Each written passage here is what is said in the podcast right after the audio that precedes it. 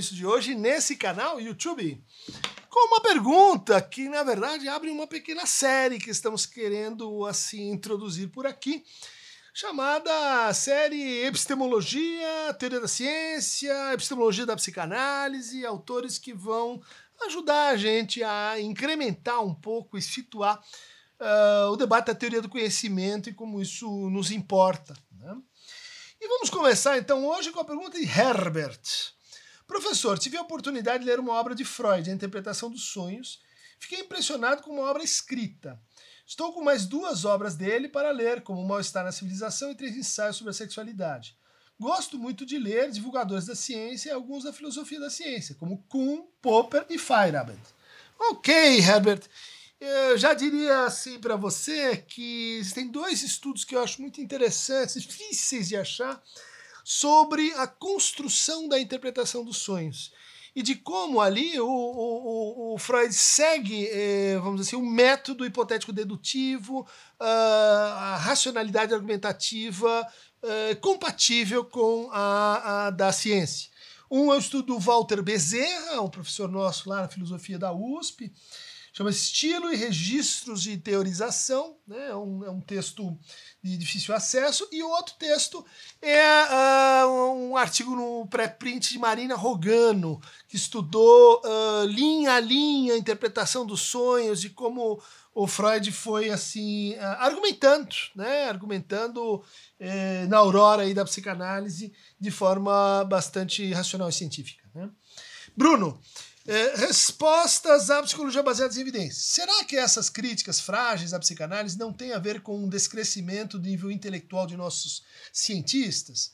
É uma galerinha que não lê filosofia, antropologia, ciências sociais, linguística, muitos nem sequer leem os clássicos da literatura. Pergunto-me se essa galera leu Aristóteles, Kuhn, Kant, Hume, Hegel. Isso para não citar os filósofos mais recentes, que problematizaram o modo como a ciência abocanha o poder sobre o social. Será que esse pessoal não sofre de um baixo nível intelectual? Não acho que seja só isso, uma vez que Freud já apontava a relação do sujeito com a verdade, a relação terrificante apontada pela psicanálise. Uh, sim, uh, acho que você tem em parte, né? Só dando uma pré-resposta, Bruno, em parte razão porque o próprio campo da epistemologia, como a gente vai ver, ele acabou se segmentando, né? É, tornando muito difícil, cada vez mais difícil, que alguém consiga pensar áreas inteiras, né? É, com as suas variedades, com as suas regionalidades epistemológicas, sei lá, como a medicina, a biologia, geologia, matemática, tudo, tudo isso junto, como se pensava aí na, na primeira parte é, do, do século XX, como se pensava a época de Kant. Né? Mateus Marra, Uh, Dunker, esse vídeo ficou bem melhor que o outro. O outro me soou um desabafo, do qual muitas vezes até compartilho, mas talvez alguns apontamentos ficaram meio soltos e descontextualizados.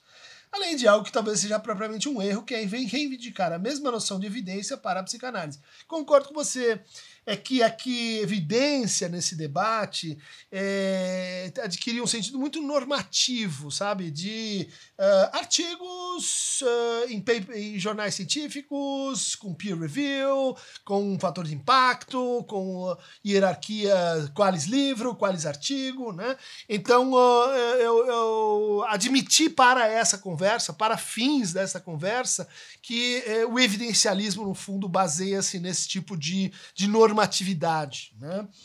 Uh, acho que um dos pontos mais importantes com Kuhn é o da incomensurabilidade das ciências desavisado. Isso é muito difícil de conversar. Com incomensurabilidade entre as ciências, nós vamos ver um pouco o que, que é isso.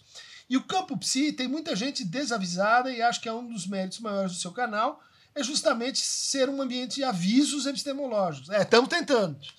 Em tempo, gostei do resgate à crítica enquanto conceito filosófico, algo que nem, nem de longe se encerra na experimentação. Ok. Ainda que experimentação e crítica não sejam nada incompatíveis, né? Tiago Paz. Duncan, tá faltando filosofia e história para esse povo positivista aí. Faltou no mínimo um Thomas Kuhn. Estamos resolvendo hoje. Nelson Rodrigues. Pô, Nelson Rodrigues aqui, presente. Ah, o vestido de noiva, beijo no asfalto. O que, que ele nos diz do além? Interessante é que nem entre os físicos teóricos há uma conformidade entre paradigmas epistemológicos e ciências ditas exatas. Vale lembrar dos debates entre as teorias de Karl Popper, Thomas Kuhn e Feyerabend. É um epistemólogo que, que saiu um pouco de moda, mas foi muito lido aí nos anos 90, nos anos 80. Mais ridículo ainda é ler físicos falando sobre psicologia ou psicanálise.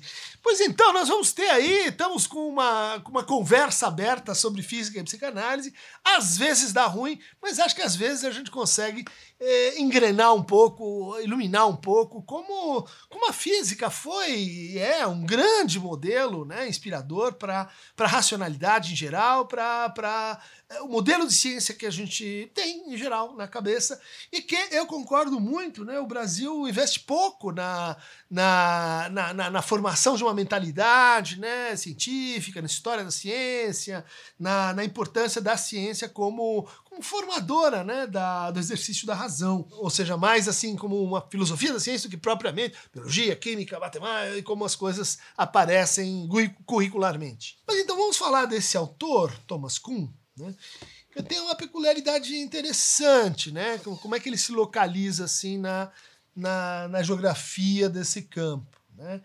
Ele foi muito uh, inspirado pela, pela escola inglesa de epistemologia, né? E Oxford e Cambridge também, e, mas ele passeou pela França. Né? Ele, ele conhecia, debatia com uh, Georges Canguilhem, uh, conhecia Foucault, é, mais ou menos contemporâneos, né? Eles são mais ou menos contemporâneos.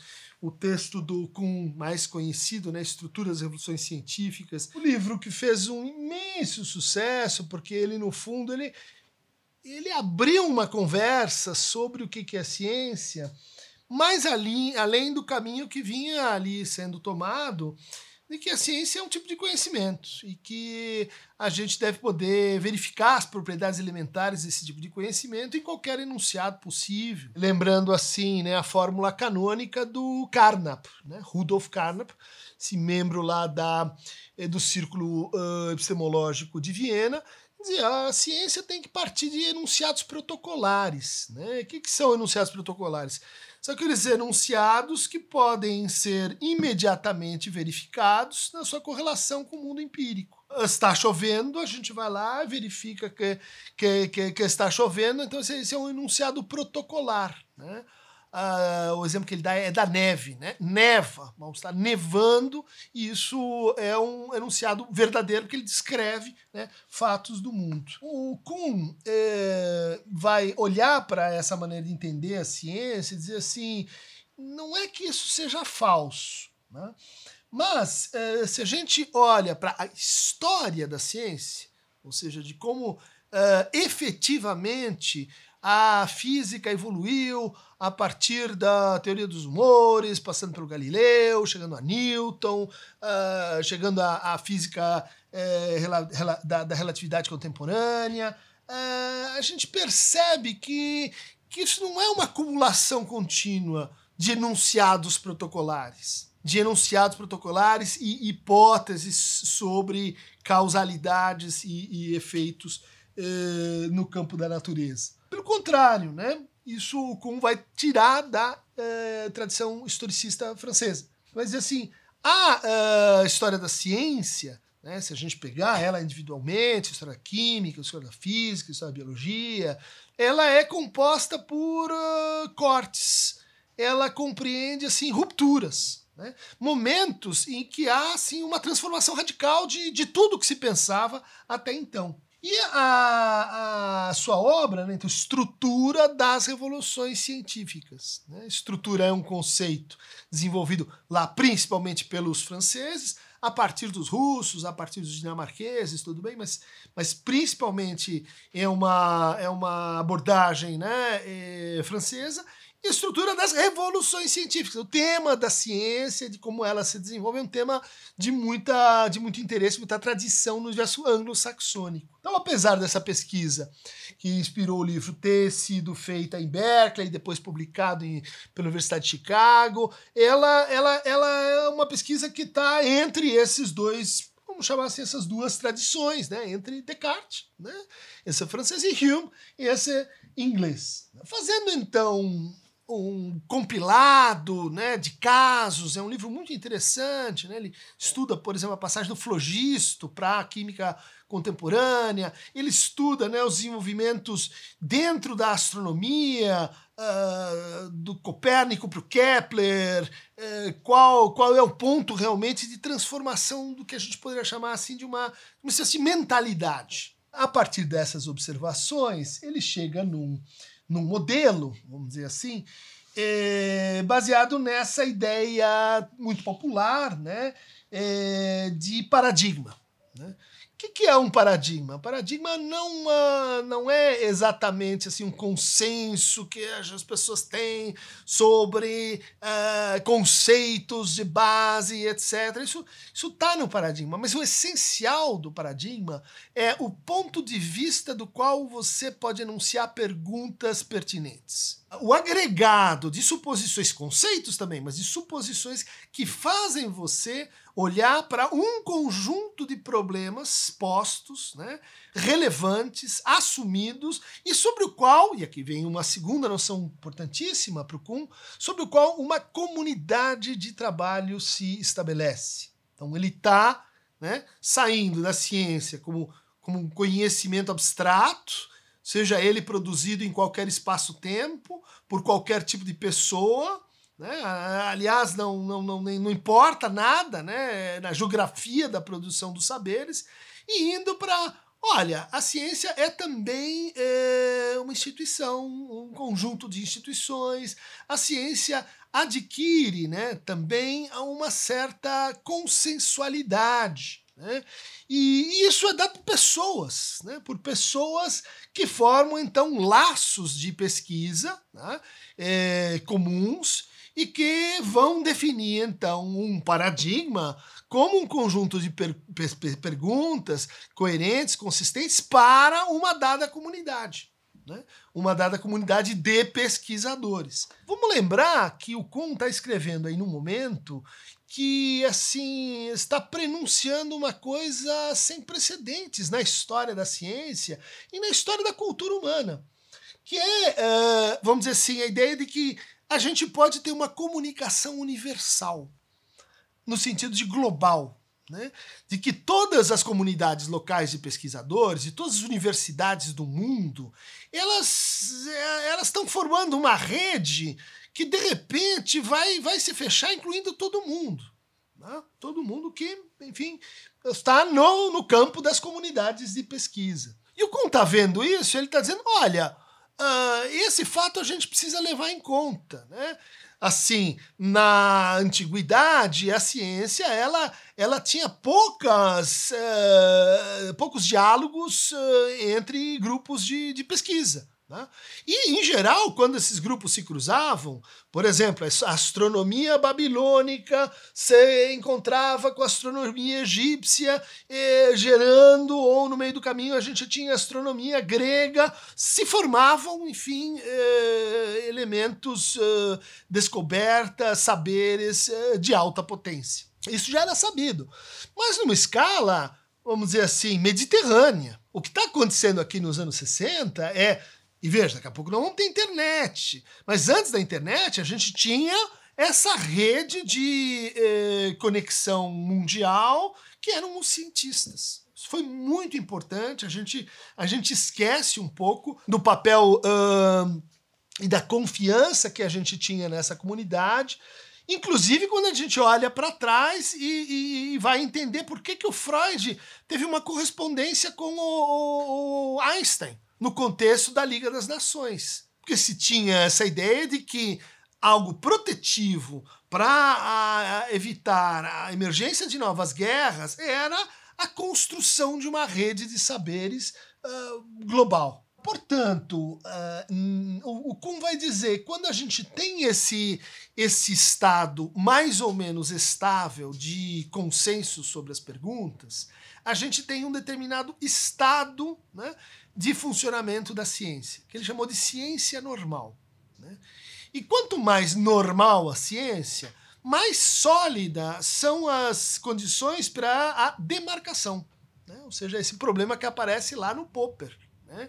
Popper escreve né, o, seu, o seu famoso Lógica da Pesquisa Científica em 63. Né? Nós estamos aqui em 62, eles são contemporâneos. E o Popper tinha essa preocupação de descobrir, olha, onde termina a ciência e onde começa outra coisa. O Kuhn vai responder a esse problema dizendo assim, olha, a ciência termina onde termina uma certa comunidade de pessoas em torno de uma tarefa comum.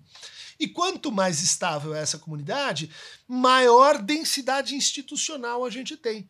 Ou seja, a gente sabe o que se espera de um físico, o que se espera de um químico, o que se espera de um matemático. Como às vezes a gente até em algumas áreas ouve, né, histórias do tipo assim: me apresentei para fazer o meu doutorado e o professor tirou ali já da carteira quatro ou cinco problemas que eu podia resolver. Eu podia escolher qual problema eu podia resolver, mas o problema estava dado.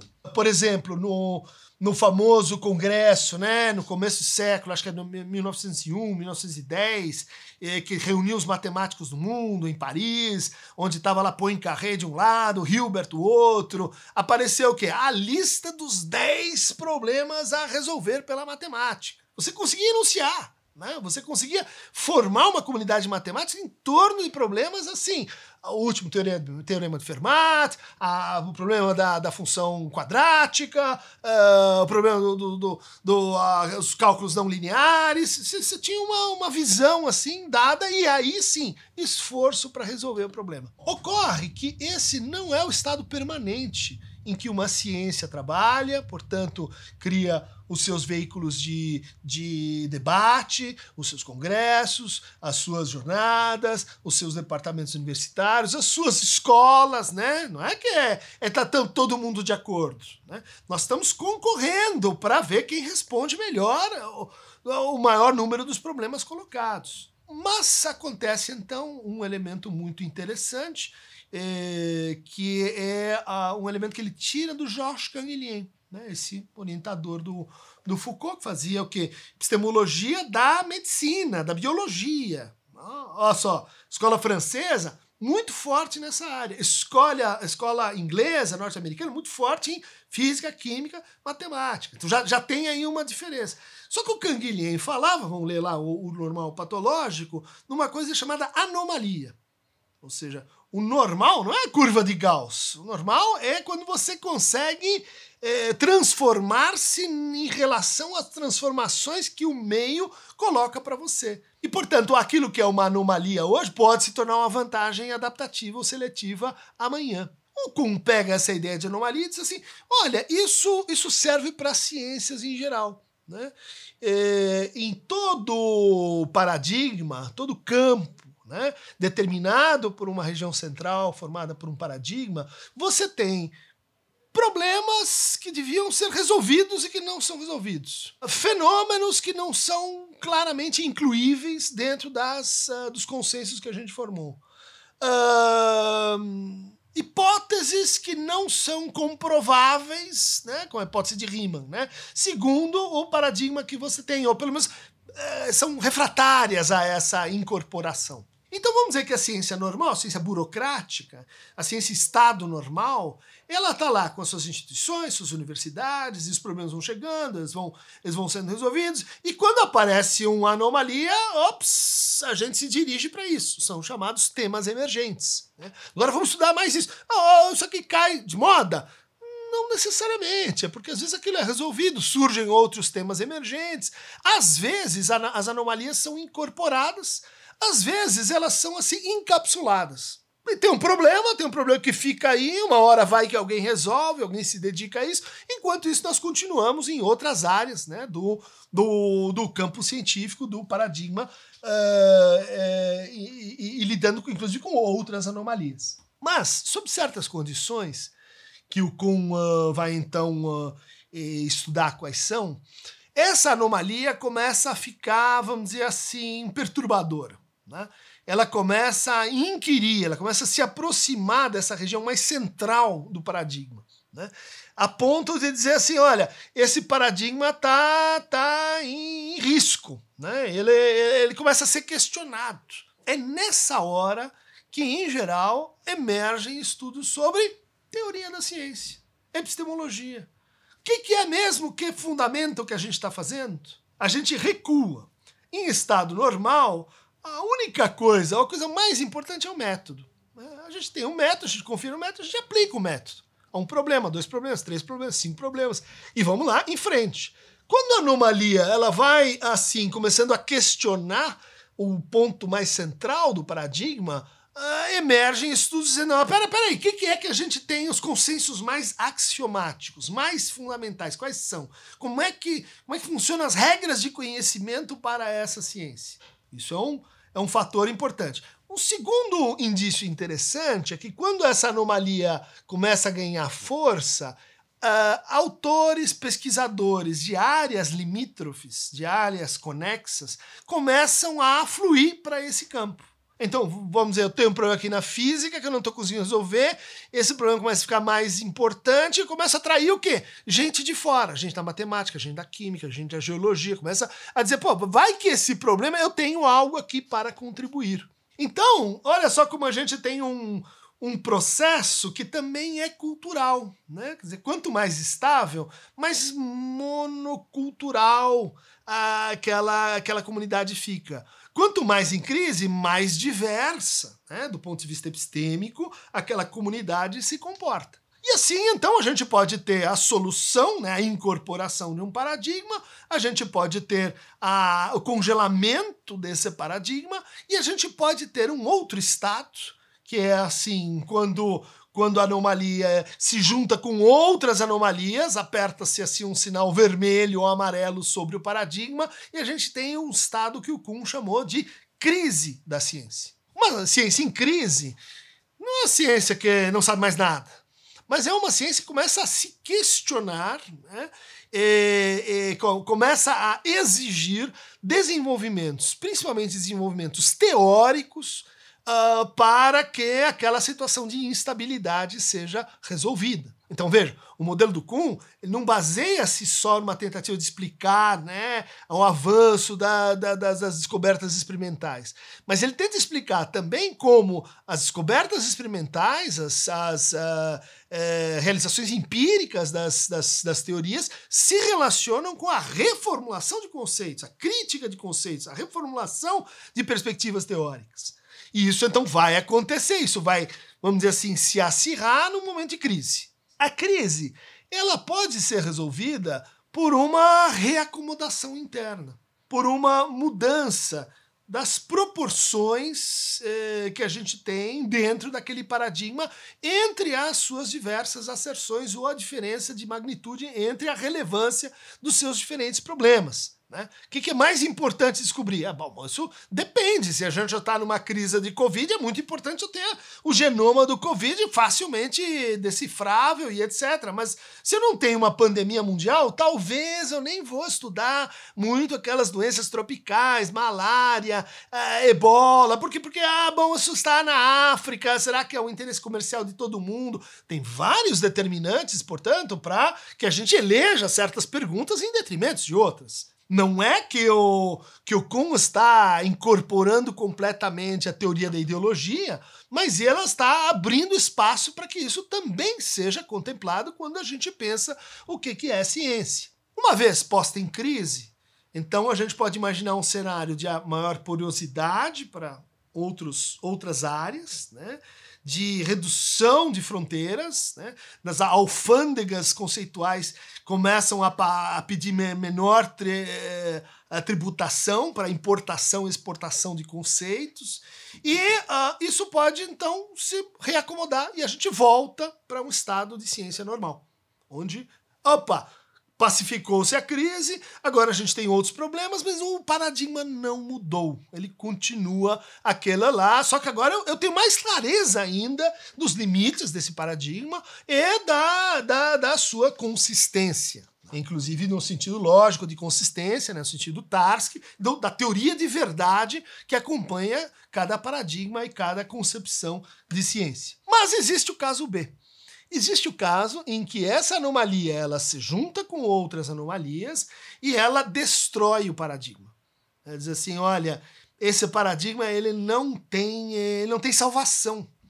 Ele, ele está apoiado em uh, observações contrafactuais, em, eh, em problemas que ele não resolve, em limitações que, que o tornam obsoleto ou inconsistente com aquilo que uh, de, ele deveria uh, responder. Veja, um paradigma não responde tudo o que pertence a um determinado campo. Mas o problema da anomalia acontece quando surge algo que ele deveria explicar, deveria responder, deveria incorporar e não faz. A explosão do paradigma acontece nessas condições. Então, a teoria física não precisa explicar tudo para ser consistente. Né? Ela precisa explicar aquilo que diz respeito ao seu escopo, diz respeito ao seu objeto. Então aí a gente já encontra dois, duas maneiras de definir uma, uma ciência. Né? Uma ciência define pelo seu objeto, né? E, mas uma ciência se define também pelo seu campo. Pelo campo de forças, pelo campo de problemas, né? pelo campo potencial de problemas, que inclusive várias vezes não foram formulados ainda. O caso B eh, aponta para o seguinte: então, o paradigma é suspenso, uh, a crise evolui para um estado de revolução. Olha que palavra. Né? Revolução científica. E aí ela vai estudar o caso específico né, da passagem da da teoria astronômica antiga, né, do Ptolomeu, uh, da Terra no, no, no centro, uh, dos, das órbitas, né, para a, a, teoria inicialmente de Copérnico, depois Galileu, depois Tycho Brahe, Kepler e Newton, assim por diante. Ou seja, entre esses dois universos, não tem, e a palavra aqui é importante, a palavra é chave, é uma palavra que vai ser desenvolvida em Atenção Essencial, que é um, que é um livro posterior dele, né? Onde ele vai ponderar os efeitos né, da extrema popularidade adquirida pelo pela estrutura das revoluções científicas. Né? Então ele vai dizer, existe uma incomensurabilidade entre paradigmas, e daí a gente o que tem, demora um tempo, mas estabelece um novo paradigma em relação anterior a uma relação de corte, né? de descontinuidade, e aí esse novo paradigma dá ideia, dá ensejo a uma nova ciência normal, né? E assim, de tempos em tempos, a gente tem é, reformulações, a gente tem revoluções científicas. Né? Qual é o problema desse modelo e qual é a, qual é a tentação que esse modelo uh, oferece quando a gente pensa no campo assim mais uh, exorbitante das ciências em geral? Né? Dizer que ó, ciências uh, físicas, exatas, química, biologia, matemática, elas, ciências naturais, elas uh, compreendem um determinado paradigma. Enquanto que as ciências humanas, antropologia, sociologia, teoria política, história, a psicanálise, para alguns, é outro paradigma. Ou seja, aqui nós não procuramos leis, nós não procuramos explicações no sentido semelhante a esse aqui, ligação entre causas e efeitos. Nós procuramos compreensão. Nós procuramos apreender os objetos. E os nossos objetos, nesse campo, eles são determinados de saída pelo ponto de vista de quem os apreende. Portanto, uh, há uma linguagem específica, há uma cultura específica, há uma posição, sexo, gênero, raça, classe específica. Ou seja, tudo isso isso faz com que a relação entre, entre o conhecedor e o conhecido, entre o sujeito e o objeto, seja uma relação de mútua afetação. Ao passo que nas ciências exatas, a gente teria uma descontinuidade, marcada pelo, pelo laboratório, pela, pela simulação, pela construção de uma realidade alternativa que, miniaturizada, me permite observar de fora né, como se comportam aqueles, uh, aqueles fenômenos. É, é o laboratório né? É o conceito de laboratório, estudado aí pelo Bruno Latour, né, na Caixa de Pandora. Recomendo muito a vocês esse, esse trabalho. Bom, a tentação da gente é dizer, são dois paradigmas diferentes. Né? Então, esse aqui é, é, é causalista, tem causa e efeito, esse, esse explica, esse aqui compreende, esse aqui remete causas a efeitos, esse aqui, causas e efeitos estão uh, numa, numa relação dialética. Então, são, são dois paradigmas. Né? Então, quando você pensa, a ciência em geral, ela tem dois paradigmas. Talvez, às vezes eles se recobrem, às vezes a, a gente tem zonas de compromisso, mas eles são diferentes. Bom, Essa tentação, declaradamente, vem o Kuhn e diz: não é assim. Meu conceito de paradigma não se aplica às ciências humanas.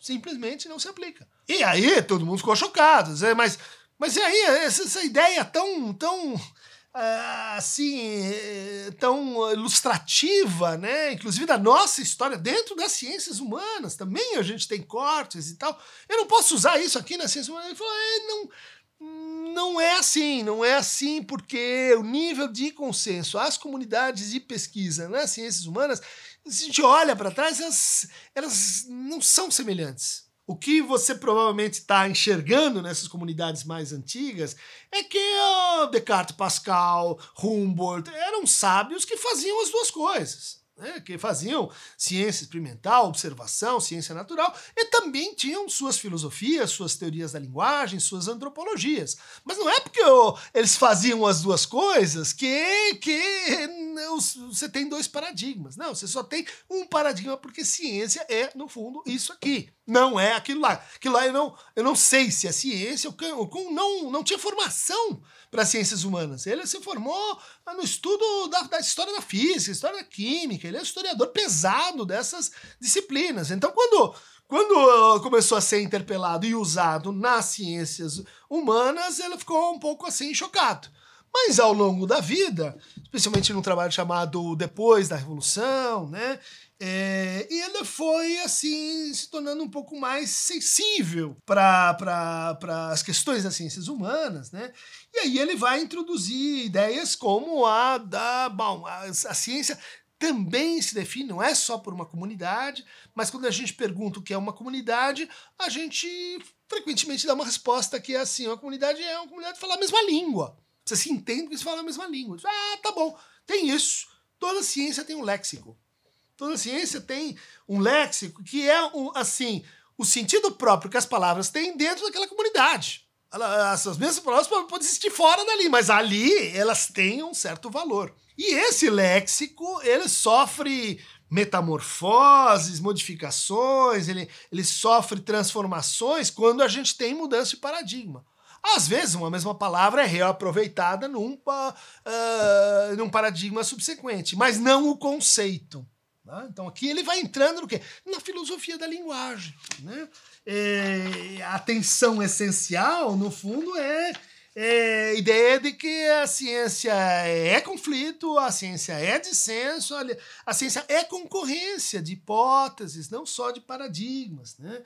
E que é preciso trabalhar também com estudos históricos e meta-históricos. Isso uh, vai também introduzir a importância da historicidade para as ciências é, físicas. Né? Mas, no que nos concerne, eu gostaria de sugerir a vocês o livro do meu amigo lá da Paraíba, Luiz de Andrade, que a gente editou pela, pela coleção Ato Analítico, que chama Lacan, um novo Freud.